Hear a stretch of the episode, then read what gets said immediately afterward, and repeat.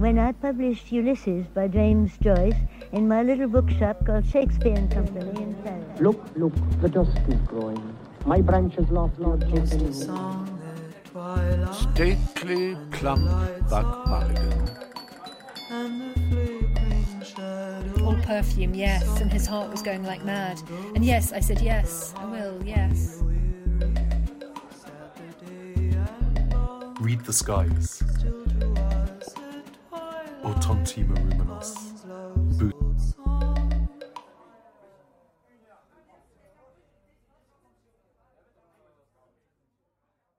Read the skies. Or Tontima Rumenos. Bus Stephanumenos. Where's your configuration? Stephen, Stephen, cut the bread even. SD. Swadonna. Gia. Dilui. Galindo Resolver di Nonama. SD. What is that, Mr. Dedalus? The Quaker librarian asked. Was it a celestial phenomenon? A star by night, Stephen said, a pillar of the cloud by day. What's more to speak? Stephen looked on his hat, his stick, his boots. Stephanos, my crown, my sword. His boots are spoiling the shape of my feet. Buy a pair. Holes in my socks. Handkerchief too. You make good use of the name, John Eglinton allowed. Your own name is strange enough.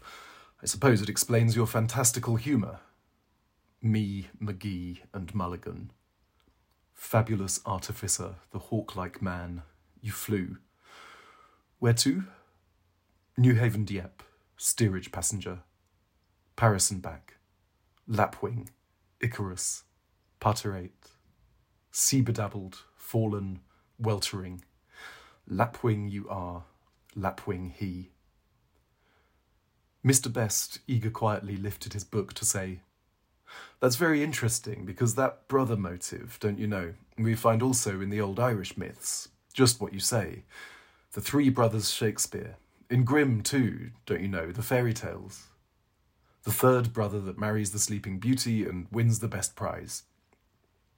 Best of brothers. Good. Better. Best. The Quaker librarian spring-halted near. I should like to know, he said, which brother you. I understand you to suggest there was misconduct with one of the brothers, but perhaps I am anticipating. He caught himself in the act, looked at all, refrained. An attendant from the doorway called, Mr. Lyster, Father Dineen wants. Oh, Father Dineen, directly. Swiftly, rectly, creaking, rectally, rectly, he was rectly gone. John Eglinton touched the foil. Come, he said. Let us hear what you have to say of Richard and Edmund. You kept them for the last, didn't you? In asking you to remember those two noble kinsmen, Nuncle Richie and Nuncle Edmund, Stephen answered, I feel I am asking too much, perhaps. A brother is as easily forgotten as an umbrella. Lapwing. Where is your brother? Apothecary's Hall. My whetstone. Him, then Cranly, Mulligan, now these. Speech, speech. But act, act speech. They mock to try you. Act, be acted on. Lapwing. I am tired of my voice, the voice of Esau, my kingdom for a drink. On. You will say those names were already in the chronicles from which he took the stuff of his plays. Why did he take them rather than others? Richard, a whoreson, crookback, misbegotten, makes love to a widowed Anne, what's in a name, woos and wins her, a whoreson merry widow. Richard the Conqueror, third brother, came after William the Conquered. The other four acts of that play hang limply from that first. Of all his kings, Richard is the only king unshielded by Shakespeare's reverence, the angel of the world. Why is the underplot of King Lear, in which Edmund figures lifted out of Sidney's Arcadia and spatch-cocked onto a Celtic legend older than history? That was Will's way, John Eglinton defended. We should not now combine a Norse saga with an excerpt from a novel by George Meredith. Que voulez-vous? Moore would say. He puts Bohemia on the seacoast and makes Ulysses quote Aristotle. Why? Stephen answered himself. Because the theme of the false or the usurping or the adulterous brother, or all three in one, is to Shakespeare what the poor is not, always with him. The note of banishment, banishment from the heart, banishment from home, sounds uninterruptedly from the two gentlemen of Verona onward till Prospero breaks his staff, buries it certain fathoms in the earth, and drowns his book.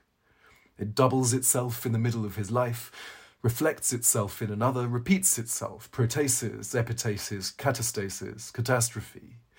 It repeats itself again when he is near the grave, when his married daughter, Susan, chip of the old block, is accused of adultery. But it was the original sin that darkened his understanding, weakened his will, and left in him a strong inclination to evil. The words are those of my lords bishops of Maynooth. An original sin, and like original sin, committed by another, in whose sin he too has sinned. It is between the lines of his last written words. It is petrified on his tombstone, under which her four bones are not to be laid. Age has not withered it. Beauty and peace have not done it away. It is in infinite variety everywhere in the world he has created. In Much Ado About Nothing, twice in As You Like It, in The Tempest, in Hamlet, in Measure for Measure, and in all the other plays which I have not read. He laughed to free his mind from his mind's bondage. Judge Eglinton summed up.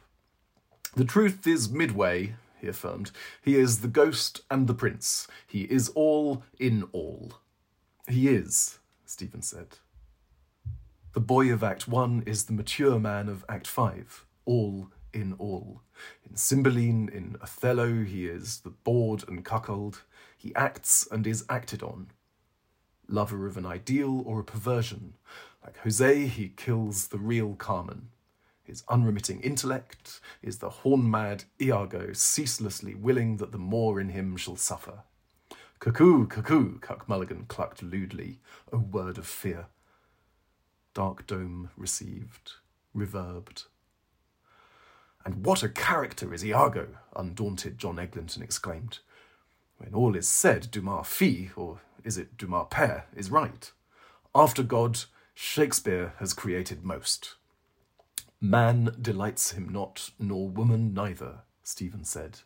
He returns after a life of absence to that spot of earth where he was born, where he has always been, man and boy, a silent witness, and there, his journey of life ended, he plants his mulberry tree in the earth, then dies. The motion is ended.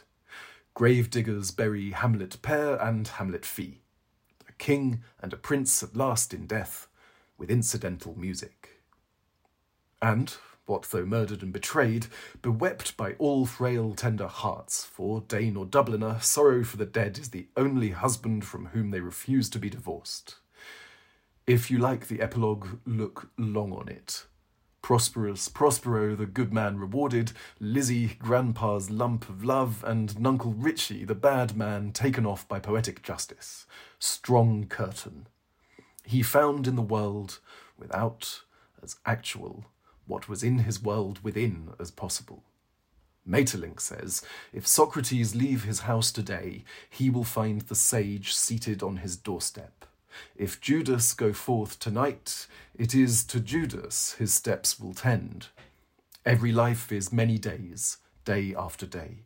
We walk through ourselves, meeting robbers, ghosts, giants, old men, young men, wives, widows, brothers in love, but always meeting ourselves, the playwright who wrote the folio of this world and wrote it badly, gave us light first and the sun two days later, the Lord of all things as they are, whom the most Roman of Catholics called Dio Boia, hangman god, is doubtless all in all in all of us, ostler and butcher, and would be bawd and cuckold too, but that in the economy of heaven, foretold by Hamlet, there are no more marriages. Glorified man, an androgynous angel, being a wife unto himself. Eureka! Buck Mulligan cried. Eureka!